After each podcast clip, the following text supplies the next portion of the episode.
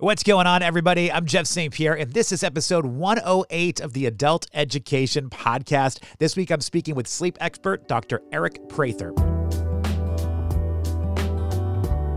Thank you so much for checking out my show today. I really do appreciate you taking some time out of your day to listen to adult education. This show is all about learning new things or maybe learning more about some topics that you're already familiar with. I speak with experts across all fields to learn more about health, education, technology, mental health, and really just about anything that I find interesting. If you'd like to support adult education, the best way to do so is to leave a five star rating on whatever platform you're listening on. And if you like what you hear, please share it with your friends. I love how word of mouth can inspire some new people to check out the show. Sharing means caring.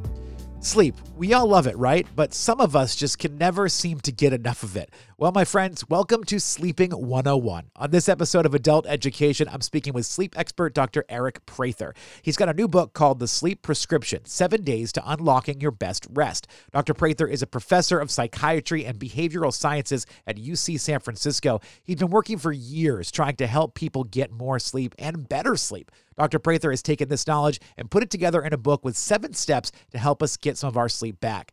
Until about three or four years ago, I honestly did not realize how important sleep was. I mean, sure, I love sleep, and without it, I know that I don't feel my best, but I wasn't aware of how much happens with your body and mental state if you don't get regular rest. Ever since learning more about it, I've been doing everything that I can to make sure that I'm getting that decent rest. But if you're like me and you've got a really strange work schedule, it's not always easy. And some of these steps outlined by Dr. Prather may be a little easier than others, but I do think they're all great advice for us to try to work on.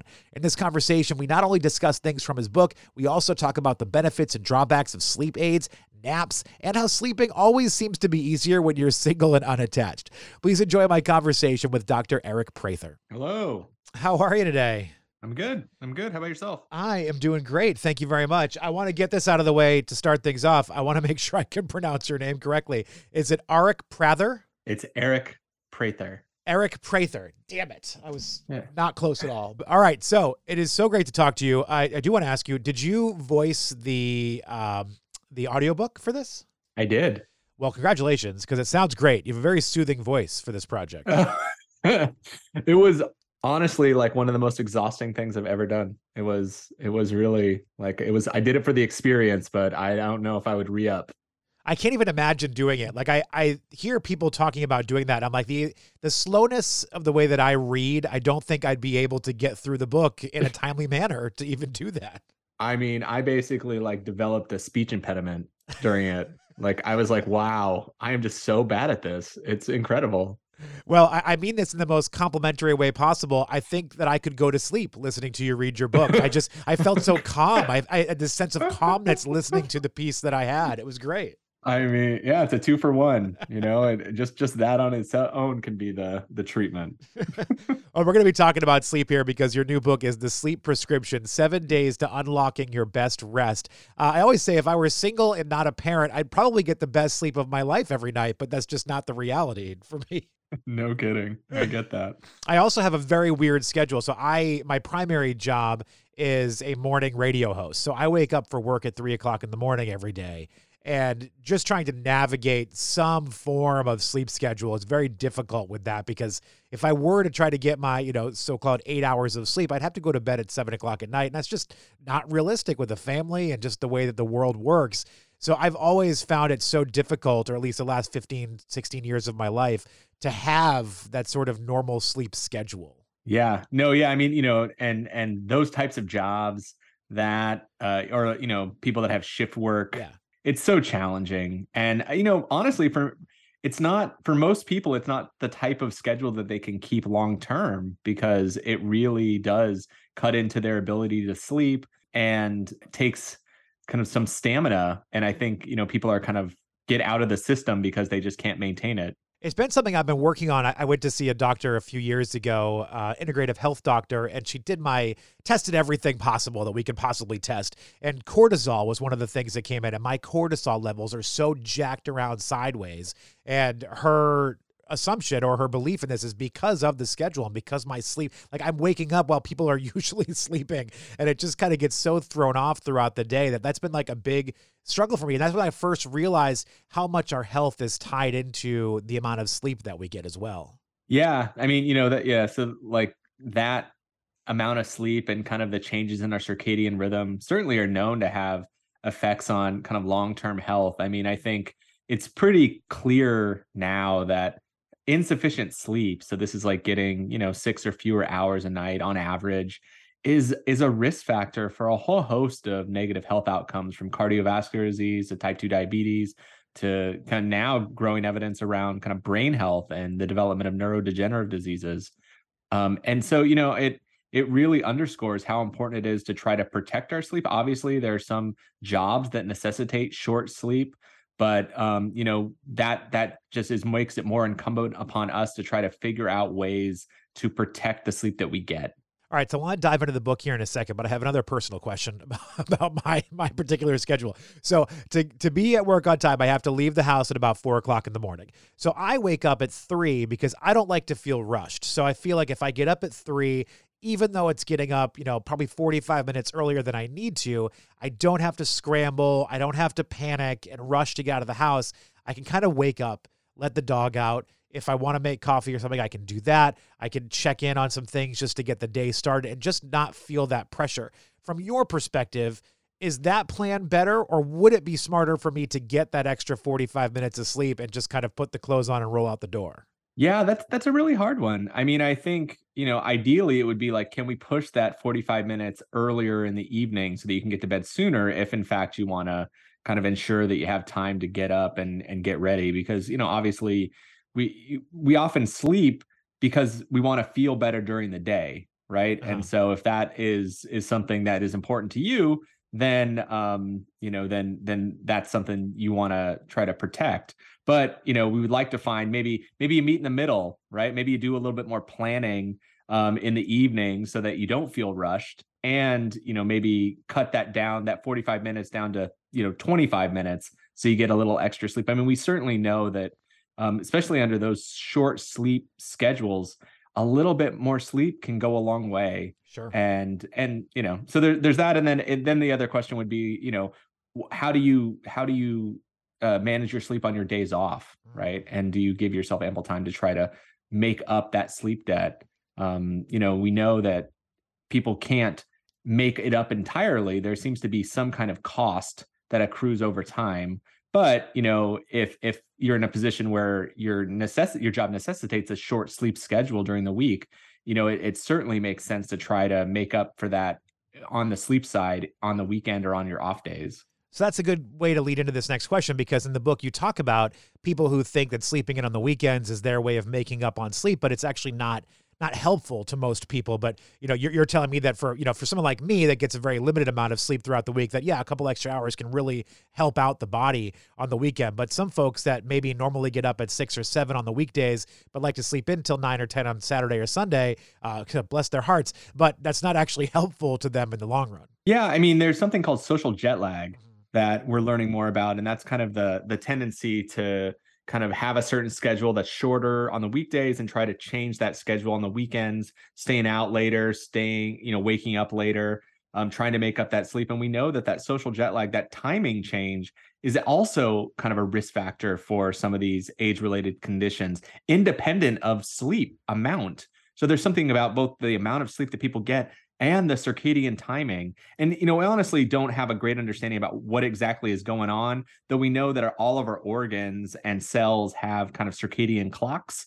And so the more that we kind of move those things around, you know, perhaps and make things less predictable, um, it seems like it it does have a cumulative effect on our health. Let's talk about naps for a second too, because I feel like this is the age old question. Naps, like, are they helpful? Are they harmful? I know for myself, and I do want to talk about this in a different way uh, with my next question, but uh, for myself, I hit a huge wall at about noon every day. So you and I are actually talking at noon my time. So, you know, I'm battling through it because I'm really excited about this conversation. The second we hang up, my eyes are going to get heavy. My day is just going to be like, oh my gosh I got to do something with myself or I'm going to fall asleep. So a nap does often happen in my day uh, on a weekday, but is that good for me? Like, should I be looking to that or should I really try to power through it?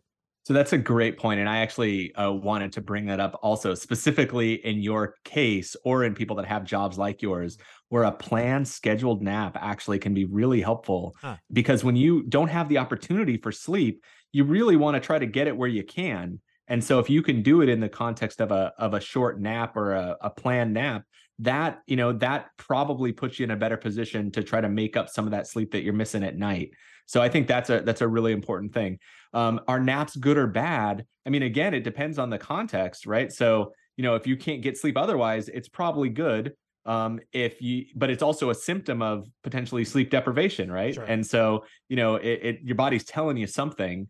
Uh, napping can really help with kind of increasing alertness you know it's you know sleep itself is important for memory and learning and so you know planned naps can maybe help facilitate that but um, also if you have sleep problems you have problems getting to sleep staying asleep in the middle of the night um, naps can certainly undermine that because it kind of steals away some of that sleep pressure that needs to build up across the day mm. To put you in a good position to fall asleep. So, you know, on their own, they're not bad, but they can be a symptom and they can also contribute to sleep problems at night. Sure, sure. It's something to keep in mind for sure. Um, the second wind. So I was just telling you about how my situation is around noon. A lot of people they talk about that sort of like 2 3 o'clock feeling when they're in the office. Start to feel a little dragging towards the end of your day. But then it's like you get hit with some energy there before the day starts to wind down. Is the second wind real? So the the experience that people have kind of the midday, you know, at post lunch, kind of siesta mm-hmm. time that that really is in line with uh, a well-known circadian dip that people that humans have um, and so you know there you know i think of like the circadian system as kind of tracking alertness across the day. And so you know when you wake up you usually are a little sluggish your circadian system kind of like kicks in and you get more alert. But then when you get to that mid-afternoon there is a dip in that alertness which you know seems to be in line with when people want to take naps when they feel that way. But then it kind of kicks back up. And so that you know that would explain kind of some of the uh, the second win that people experience. Uh, maybe it's also you know transitioning from the workday and moving into other things you want to sure. do and and stuff like that. But uh, but yeah, I mean, you know, to the extent that there is a second wind you know, it it seems to be driven by the circadian system. I know for me, when my toddler is napping, I'm starting to feel really tired. The second she wakes up, I'm good to go and it's time to party. right, exactly. nice that it works out that way. I know, I know, it's perfect. so one of the examples you talk about in your book is a, a person that you worked with that for whatever reason their internal body clock was kind of flip flop from the rest of us. So normal people say they work the nine to five. This person, they wanted to sleep nine to five and they wanted to be awake at night, even though they didn't really want to. That's what their body was telling them they had to do. And you had to work with this person to try to help them figure that out and get back into some sort of routine. So, I mean, can, can we reset ourselves? I mean, can we take the system that we're in and just start fresh, like work towards starting fresh? Yeah, I mean, there's definitely things that we can do to try to manage it um, to some extent. I mean, some of the our circadian clock uh, and our tendency to want to be, say, an extreme night owl in that case, right, is is generally kind of genetically driven, right? Yeah. I mean, we can work on fixing those things, but um, you know, people are kind of always like swimming upstream. Sure. Uh, to try and to try and manage that and so you know in that case that you're mentioning you know the person ended up kind of selecting into a job that better suited their their uh, their circadian clock, right? Because it's not their fault. It's more like the world is not set up for people in that that have that kind of uh, rhythm. But I mean, you know, to the extent that we can do that, you know, one of the things that is so key to entraining our clocks is sunlight. And so, you know, we use a combination of sunlight and very low dose melatonin supplementation to try and shift people's rhythms around. And for some people, it's really effective. Um, but again, it's if you stop doing it, you know, you run the risk of your genetics kind of driving you back in the the preferred di- direction. And also, you know, people have their own circadian preference. You know, some people love to stay up late. Mm-hmm. You know, others love to get up in the morning. Um, I'm, you know, I'm more of like a sunrise person, right? But some people are are really into kind of being out late at night and uh and and you know that that's also part of this yeah i definitely you know when parents will say to their kids like oh someday you're going to have a child that's going to pay you back for all of this i'm getting that right now because i was the kid that would be up at four o'clock in the morning trying to play with my toys when i was little when my parents are trying to sleep and my daughter is now doing the same thing to me. So i'm definitely getting the payback that my parents warned me about Lucky you. I, I, mean, I guess in a way, given my normal schedule, it kind of works out okay. Like, sure, I'd like to sleep past five o'clock on a Saturday, but at the same time, if anyone's going to get it, I'm used to it. Absolutely. I was reading somewhere else. You say you don't have a nighttime problem, you have a daytime problem. Can you explain that a little bit more? Yeah, absolutely. I mean, I think one of the challenges generally around sleep and and kind of the culture is the tendency to leave sleep as the less last thing on your list Mm-hmm. Um, when the rest of the day is done, right? And our lives get really busy. I mean, you know, there's stress coming from all directions. There's lots of demands on our time, and you know, we have lots of things we want to do. And so, you know, people will, you know, have a tendency to kind of use up all that time and then just want to flip the switch to go to sleep um but that's that's not how it works right? And so some people are kind of in a position where their life is just their daytime life is just not well managed right? They they're trying to do too many things and that's the reason why their sleep is so bad because they just can't figure you know they just have too many high demands and that's leaving kind of very little time for their sleep. And so you know though we can try to kind of improve people's sleep we still need to make sure there's the opportunity to sleep and so if your life is such that you have very little opportunity and but you need more sleep we need to kind of figure out a plan to try to manage your life a little bit better so that you know you can let sleep take hold And a plan is basically what you lay out in this book. Again, the book is called The Sleep Prescription Seven Days to Unlocking Your Best Rest. I know day one of the plan is uh, setting your internal clock. Let's start there and talk a little bit more about that. Yeah, yeah. So, you know, the, the this book is kind of distills the principles of cognitive behavioral therapy for insomnia, which is kind of the first line treatment for insomnia. It's what we do in our clinic and at, at sleep clinics around the country. Um, and you know, one of the places where we first start is kind of setting a stable wake up time for people, and this is seven days a week, so that people can maintain uh, their, you know, and help and train their circadian functioning, and it also sets in line your sleep drive that builds up across the day. And so, you know, we try to make things as predictable as possible. We can never promise what time people are going to fall asleep, but we can control what time we wake up. And so that's just an important place to start. So we have like an anchor to move forward uh, to keep people's sleep better regulated. I know day two is all about stress, and I, I do feel like that's a tough thing because everybody deals with stress differently and it's kind of hard. Stress comes to me at different times during the day. So the idea of like sitting down and saying, okay, now is the time that I'm going to have my stress for the day. That's a difficult kind of thing to to navigate around. But that's something that you really suggest people should work on, like trying to find points in the day where you can say, okay, this is that point where I'm really going to think about things and I'm going to let this overwhelm me for a few minutes and then I'm going to get back into my daily routine. Yeah, so it's it you know it's a combination of kind of scheduling your day, some kind of micro breaks to kind of do something for yourself so that stress doesn't build up Sure. throughout the day and kind of compound upon itself. But also, as you mentioned, um, you know, we find that oftentimes people have sleep problems like worries and stress kind of creeps into the night, right? And like obviously that's not the best time to be kind of solving the world's problems or kind of figuring out your finances or what have you. And so we try to help people schedule time in their day where they can actually just worry about things. And by just doing that practice and kind of scheduling it in kind of your your daytime it has less of a tendency to crop up at night. And if it does you can say well look i i already kind of scheduled this in my day and i have it scheduled for tomorrow. Like i need to kind of compartmentalize that and worry about that them then. And what that seems to do over time is allow people to kind of let go to to, to kind of not get wrapped up in in those thoughts and allow them to get back to sleep it is the most frustrating thing in the world when you're trying to get sleep and i'm sure that your your patients over the years express this you're trying to get sleep and the fact that you're not getting sleep is what's keeping you awake because you're so mad at yourself that you can't go to sleep. I had this happen last night. We've had an unusual heat wave in November. Our air conditioners are already out for the winter. You know, it's November. It shouldn't be 80 degrees outside, but it was. Our house was a little warmer than usual. And I was just so frustrated by every situation that I, you know, was up till 11 o'clock at night when I should be going to bed at like 8.30.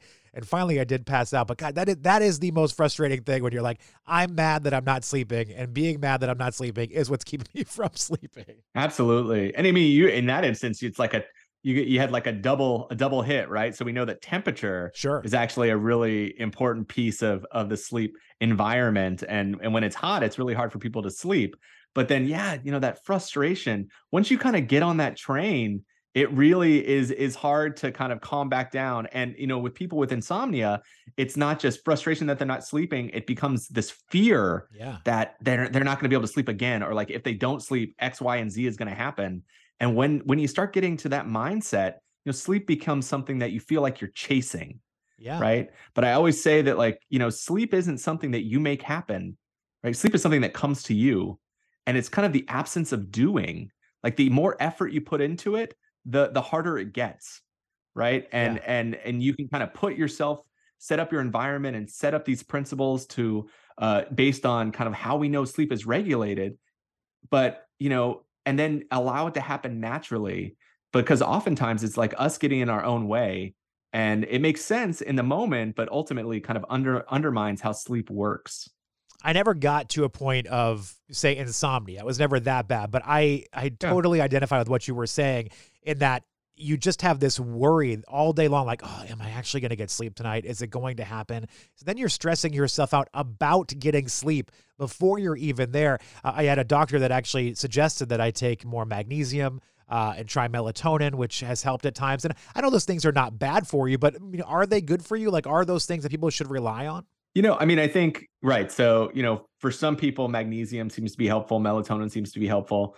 Um, you know, I mean, I think you know we are, you know, our clinic and and kind of my work really relies on the randomized clinical trials, like compared to placebo condition, and and you know, with melatonin in particular, that it doesn't seem particularly efficacious for treating insomnia okay. though i i certainly you know know many people who say that that it helps them but you know i think the the challenge is um you know those things even though they aren't kind of physiologically addicting can become psychologically addicting right? Sure. they becomes this thing where like if i don't have this tonight i won't be able to sleep. And once you start getting into that frame of mind you know that that particular battle of the night is lost in in a lot of cases. Like you know you begin to really second guess this idea that you you're you can sleep normally or that your sleep isn't broken. And that's a real challenge to get into you know? I mean i think there's a lot of ways to to help people kind of uh have kind of the self efficacy or mastery over their sleep that doesn't require any kind of sleep aids but you know i mean certainly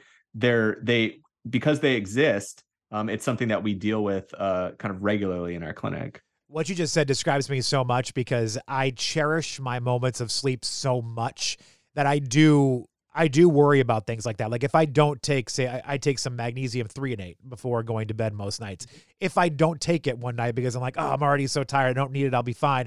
I think about it and I stay up and I'm like, oh my gosh, I didn't take it. Is this going to work out for me? I really, I gotta go do it. I'll go take it. I'll go grab them before we go to sleep. Like it just, it is such a weird thing. Like I cherish it so much that I want it so bad that sometimes I think I'm pushing myself away from it.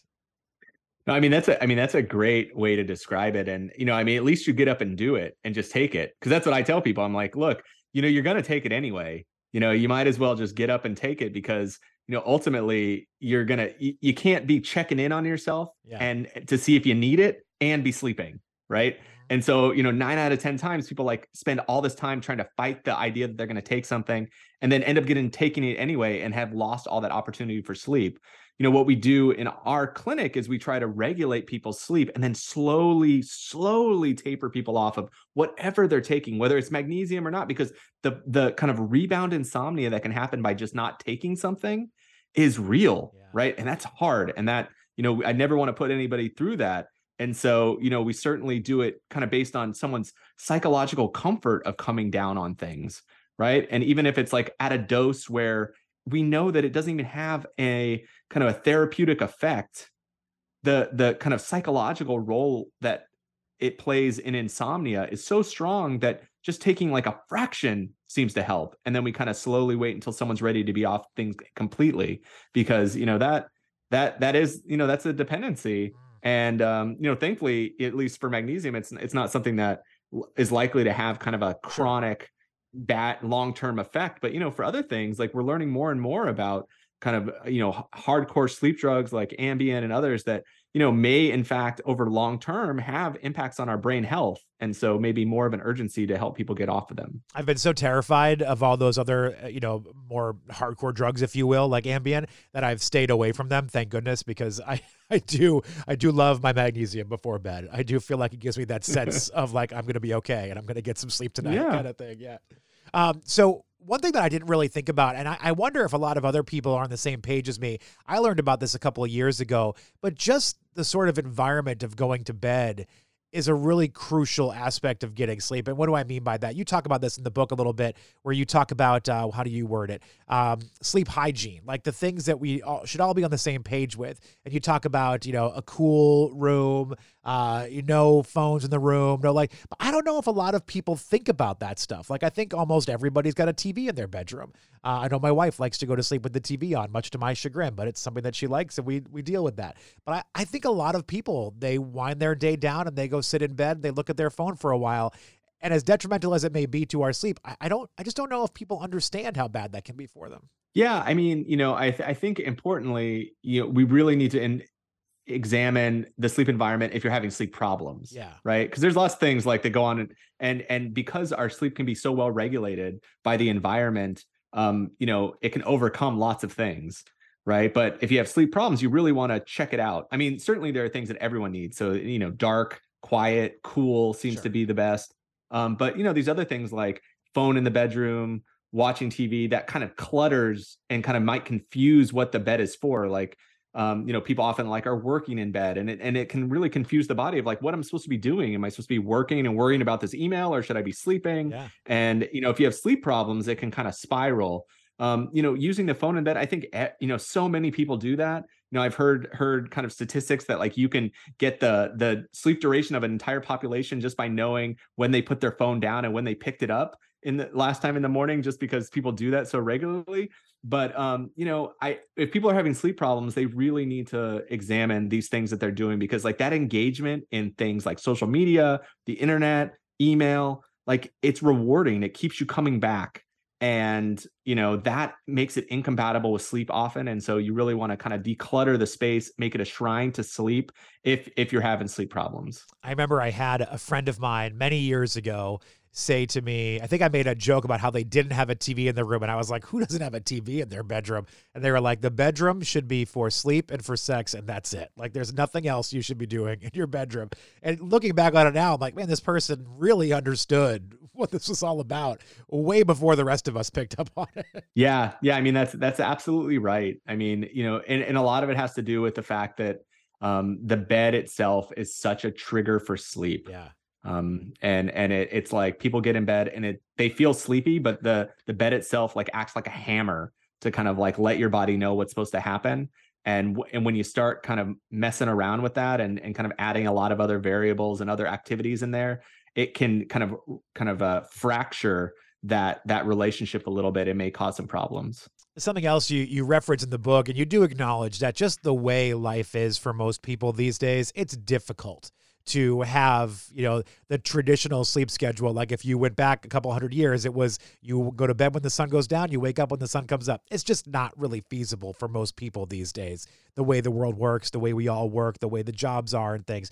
But winding down is an important part to the day and that also, I find, must be a really big challenge for folks. I look at my wife as an example. When she gets home from work, we basically, uh, she walks in the door, we have dinner, we have some playtime with our toddler. The toddler goes to bed, and it now is her opportunity to catch up on the day. You know, if there's something that she wanted to look, say on social media to see what her friends have been up to, or if there's a TV show that we're trying to catch up on, that's when it happens. But that's happening at 7, 7.30 at night when realistically, given our schedules, we should be winding down, which you say should be about two hours before you go to bed. But like that's sometimes it's the only time in the day that you have to do anything for yourself. You know, it's so hard. Yeah, no, I mean you're you're you're not wrong, and I think everyone everyone feels that. I think you know one way in which you you know maybe address this is making some of these activities part of the wind down right? So even just kind of like dimming the lights and kind of getting yourself in you know your pajamas and kind of and watching that show that you've been wanting to catch up on can be something that can contribute to that wind down. I mean obviously we all have kind of you know obligations when we get home and and some are uh, take longer than others and and we just have to manage the best we can. I mean this book is you know really about kind of hope and trying to figure out ways in which to manage this because honestly like we all have bad nights but that doesn't mean that we have to have chronically bad sleep. And and we're really resilient to these things and um, you know as long as we put these principles in place then we can kind of let our our body do what it's it's kind of built to do which is to sleep I do love that about your book. It's not a shaming thing. You're not telling people how much things, how many things they're doing wrong. You're just telling people here are some ways that we can do things a little bit better. And I do like that a lot. The book is called The Sleep Prescription Seven Days to Unlocking Your Best Rest. If people want to find out more about you, follow along, or learn more, where should they go? Sure. I mean, you can check it out. Check me out at uh, aricprather.com. That's like my lab website and book website.